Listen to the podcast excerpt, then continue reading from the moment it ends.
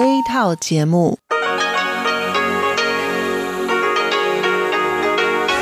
ที่นี่สถานีวิทยุเรดิโอไต้หวันอินเตอร์เนชันแนล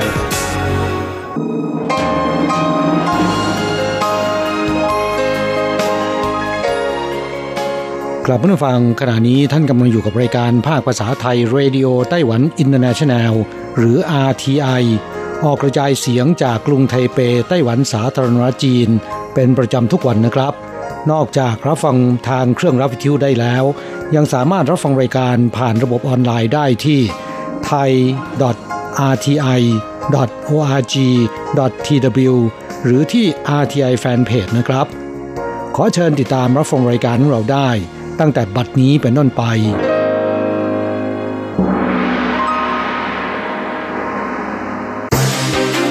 ลำดับแรก ขอเชิญติดตามรับฟัง ข่าวประจำวัน สวัสดีครับ คุณผู้ฟังที่เคารพ วันนี้วันอาทิตย์ที่ 1 มีนาคม พุทธศักราช 2563 ขอเชิญพบกับการรายงาน สรุปข่าวเด่นในรอบสัปดาห์ที่ผ่านมา โดยผม แสงชัย กิตติภูมิวงศ์ เริ่มกันด้วยข่าวแรก วันที่ 28 กุมภาพันธ์นะครับ ซึ่งมีการจัดพิธีรำลึกวันสันติภาพ 228 หรือว่าวันสันติภาพ 28 กุมภาพันธ์ ครบรอบ 73 ปี เลี่ยวอิงเหา ตัวแทนญาติครอบครัวผู้ข้อร้าย กล่าวสุนทรพจน์ว่า ขั้นตอนการเปลี่ยนผ่านเพื่อความเป็นธรรมกำลังจะสิ้นสุดลงในอนาคตอันใกล้ เขาขอบคุณต่อนายกรัฐมนตรีซูเจินชางที่รับปากว่า จะขยายเวลาการทำงานของคณะกรรมการเปลี่ยนผ่านเพื่อความเป็นธรรม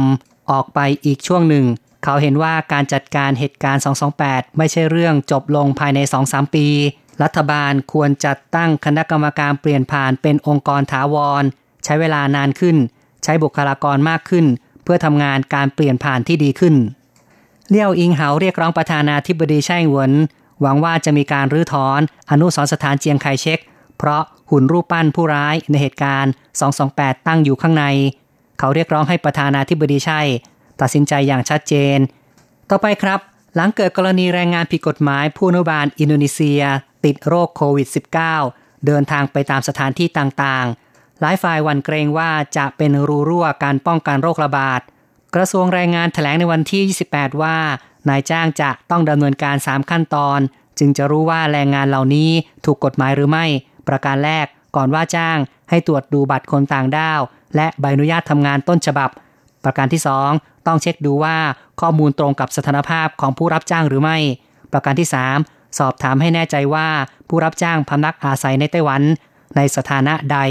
กระทรวงแรงงานเตือนว่านายจ้างที่ว่าจ้างแรงงานผิดกฎหมาย จะถูกปรับ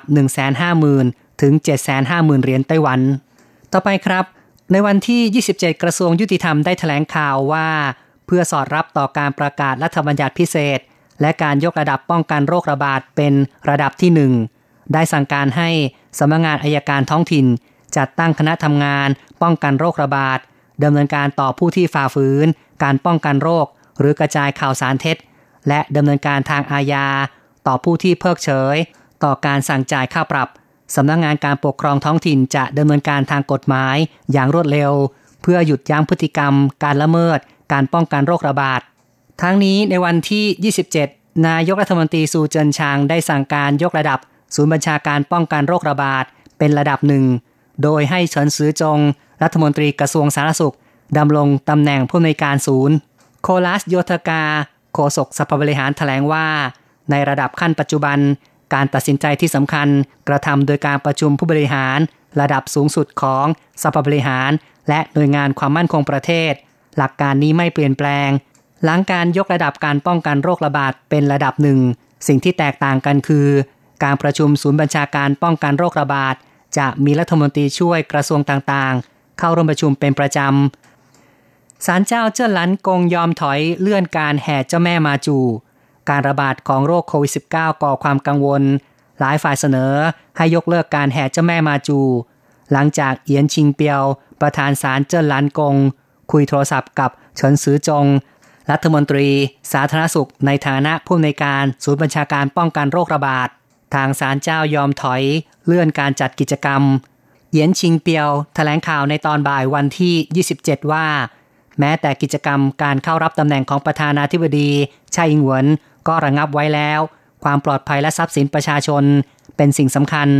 ทางศาลเจ้าจะปฏิบัติตามมาตรการของศูนย์บัญชาการป้องกันโรคระบาด เลื่อนการจัดกิจกรรม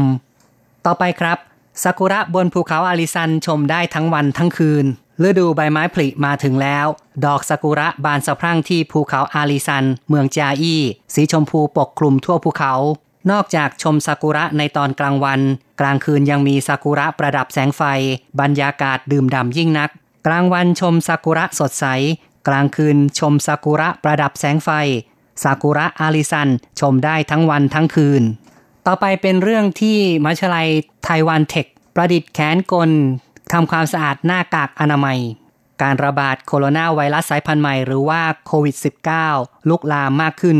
หน้ากากอนามัยขาดแคลนมหาวิทยาลัยวิทยาศาสตร์เทคโนโลยีไต้หวันหรือว่าไต้หวันเทค แถลงข่าวในวันที่ 27 ศาสตราจารย์กัวหยูหลิน ผู้นำทีมวิจัย คณะวิศวกรรมเครื่องกล ประดิษฐ์เครื่องจักรแขนกลทำความสะอาดฆ่าเชื้อหน้ากากอนามัย ศาสตราจารย์กัวบอกว่า ในช่วงที่ผ่านมาการระบาดโควิด -19 รุนแรง หน้ากากอนามัยขาดแคลน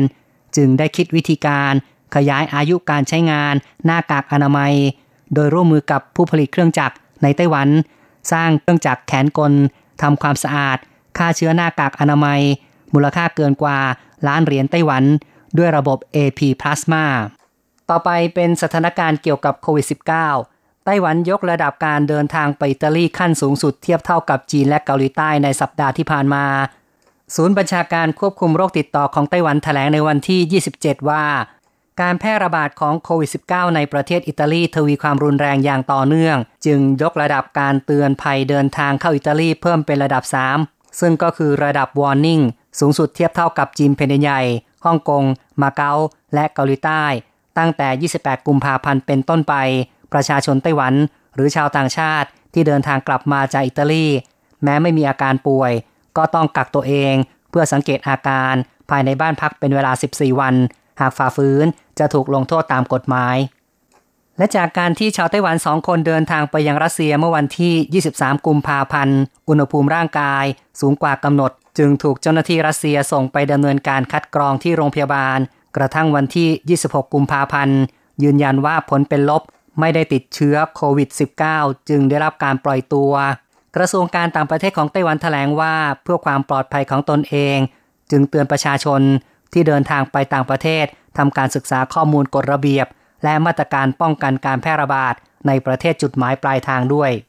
ในด้านการหาซื้อหน้ากากอนามัยในไต้หวันเริ่มพ้นวิกฤตขาดแคลนแล้ว ที่ผ่านมาไต้หวันประสบภาวะขาดแคลนหน้ากากอนามัย รัฐบาลดำเนินมาตรการห้ามส่งออก และจำกัดการซื้อคนละ 2 ชิ้นต่อสัปดาห์สำหรับเด็กอายุต่ำกว่า 13 ปี ซื้อได้ 4 ชิ้นต่อสัปดาห์ โดยแบ่งจำหน่ายไปตามร้านขายยาที่เป็นคู่ค้ากับกรมประกันสุขภาพ หลังดำเนินมาตรการดังกล่าวเกือบหนึ่งเดือน ขณะนี้ร้านขายยาบางแห่ง มีหน้ากากอนามัยเหลือในสต็อก แสดงว่าไต้หวันเริ่มผ่านพ้นวิกฤตขาดแคลนหน้ากากอนามัยแล้ว สัปดาห์ที่ผ่านมามีการพบผู้อนุบาลต่างชาติไต้หวันติดเชื้อโควิด -19 สร้างความหวาดผวาต่อผู้คนไม่น้อยฉันซือจงรัฐมนตรีกระทรวงสาธารณสุข ในฐานะผู้อำนวยการศูนย์บัญชาการป้องกันโรคระบาดเปิดเผยว่า ผู้ติดเชื้อรายที่ 32 เป็นผู้อนุบาลต่างชาติวัยประมาณ 30 ปีเศษ ดูแลผู้ติดเชื้อรายที่ 27 ซึ่งเข้ารับการรักษาตัวในโรงพยาบาลระหว่าง 11-16 กุมภาพันธ์ ผู้อนุบาลดังกล่าวได้รับการยืนยันว่าติดเชื้อในวันที่ 26 เนื่องจากเธอได้เดินทางไปหลายที่ในไต้หวันทำให้หลายคนวันเกรงว่าอาจมีผู้ติดเชื้อเพิ่มขึ้น สัปดาห์ที่ผ่านมาวันที่ 25 กุมภาพันธ์ เป็นวันเปิดเรียนของโรงเรียน ประถมและมัธยม หลังขยายเวลาการเปิดเทอมออกไป 2 สัปดาห์ โรงเรียนทุกแห่งมีมาตรการตรวจวัดอุณหภูมิร่างกาย ที่หน้าผากหรือที่หูของนักเรียนทุกคน และให้ยึดมาตรฐาน หากหน้าผาก 37.5 องศาเซลเซียส หู 38 องศาเซลเซียส ถือว่าเป็นไข้ต้องหยุดเรียนและพบแพทย์ในทันทีโควิด -19 ยังทำให้ร้านค้ากว่า 80 แห่งในย่านซื่อหลิน Night Market ต้องปิดกิจการ การแพร่ระบาดโควิด -19 ส่งผลต่อการท่องเที่ยวของไต้หวันอย่างรุนแรง ย่านการค้าในกรุงไทเปหลายแห่ง นักท่องเที่ยวหายไปเกือบหมด ยอดขายลดฮวบ โดยเฉพาะตลาดกลางคืนซื่อหลิน หรือว่าซื่อหลิน Night Market ร้านค้าจำนวนมาก ยอดขายตก ผู้ประกอบการสู้ค่าเช่าไม่ไหวจำต้องปิดกิจการทำให้ปัจจุบันมีร้านค้ากว่า 80 แห่ง ไม่มีคนเช่าหรือเซ้งทำให้ตลาดกลางคืนที่อดีตคลาคล่ำไปด้วยผู้คนอยู่ในสภาพที่เงียบเหงา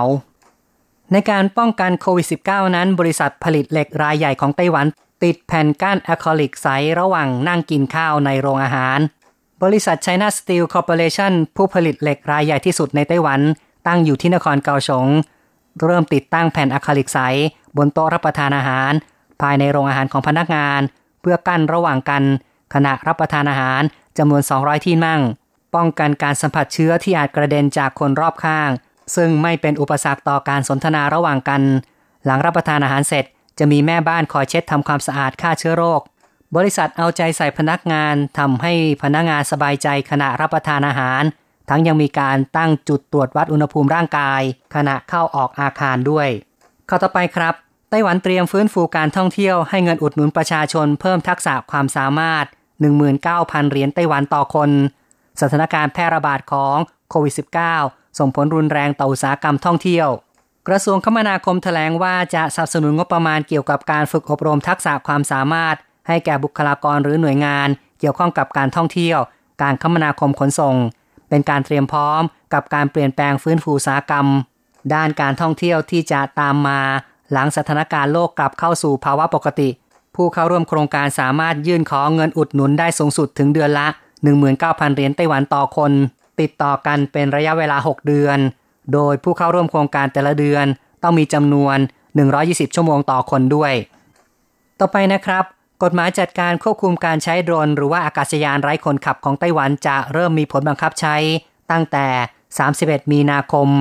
ซึ่งวันที่ 26 กุมภาพันธ์ กรมการบินพลเรือนของไต้หวัน ได้เชิญหน่วยงานระดับท้องถิ่น และหน่วยงานที่เกี่ยวข้อง รับทราบรายละเอียดกฎระเบียบดังกล่าว ซึ่งจะอนุญาตให้ผู้ที่มีโดรนในครอบครอง สามารถใช้งานในพื้นที่จัดกิจกรรมต่างๆ ได้ แต่ต้องไม่กระทบต่อความปลอดภัย และการใช้ประโยชน์อื่น ๆ ในสถานที่สาธารณะ ส่วนในพื้นที่โล่งแจ้งสามารถปรับเปลี่ยนการใช้งานโดรนได้ตามความเหมาะสม ต่อไปเป็นเรื่องของการสำรวจความเห็นของประชาชนชาวฮ่องกงล่าสุด พบว่าชาวฮ่องกงมีความเชื่อมั่นต่อนางแคลรี่ลัมผู้ว่าการเขตปกครองพิเศษฮ่องกงในระดับต่ำสุดตั้งแต่นางเข้ารับตำแหน่งเป็นต้นมา เหลือเพียงหลักหน่วยเท่านั้น การสำรวจพบด้วยว่าชาวฮ่องกงมีความเชื่อมั่นต่อทางการฮ่องกงต่ำที่สุดเท่าที่เคยมีมาด้วย สำหรับความเชื่อมั่นต่อไต้หวันนั้นกลับพุ่งสูงสุดนับตั้งแต่ปี 1996 เป็นต้นมา ต่อไปเป็นเรื่องของโรคระบาดแต่ไม่ใช่โควิด -19 นะครับ เป็นเรื่องของไข้หวัดใหญ่ที่ลดความรุนแรงแล้ว แต่ว่าสัปดาห์ที่แล้วยังมีผู้เสียชีวิต 10 ราย แม้การระบาดไข้หวัดใหญ่ในไต้หวันจะลดความรุนแรง แต่สัปดาห์ที่ผ่านมามีผู้เสียชีวิตถึง 10 ราย เนื่องจากมีอาการแทรกซ้อนหนึ่งในจำนวนนี้เป็นหญิงวัย 29 ปี มีโรคเบาหวาน และโรคความดันโลหิตสูง ถูกส่งตัวเข้ารับการรักษา เนื่องจากมีอาการปอดบวม หลังป่วย 3 วัน ต่อมามีอาการทางเดินหายใจรุนแรง จึงส่งเข้าห้อง ICU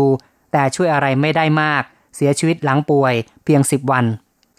โรงพยาบาลต่างๆ ในไต้หวันเสริมมาตรการป้องกันโควิด -19 เจ้าหน้าที่ตรวจเชื้อโรงพยาบาลในชุดป้องกัน สวมเสื้อคลุม แว่น หน้ากาก ยืนอยู่หน้าโรงพยาบาล เพื่อไม่ให้เชื้อโรค เล็ดลอดเข้าไป บันไดเลื่อน ปุ่มกดลิฟต์เป็นอีกส่วนหนึ่งที่ต้องเสริมการทำความสะอาดและฆ่าเชื้อ ในช่วงการระบาดของโรค จึงต้องระมัดระวังเป็นพิเศษ อีกข่าวหนึ่งครับเป็นเรื่องที่การรถไฟของไต้หวันปรับปรุงสวัสดิการของพนักงาน โดยการให้เงินสงเคราะห์พนักงานที่แต่งงานและมีบุตร และจ่ายค่าจัดการศพกรณีสมาชิกในครอบครัวเสียชีวิต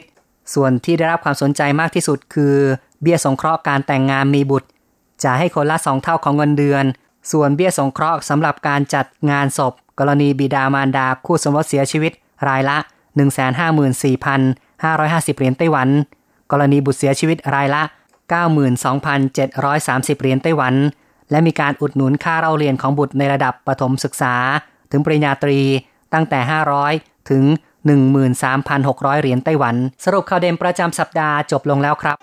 ท่านกำลังรับฟังรายการภาคภาษาไทย Radio Taiwan International หรือ RTI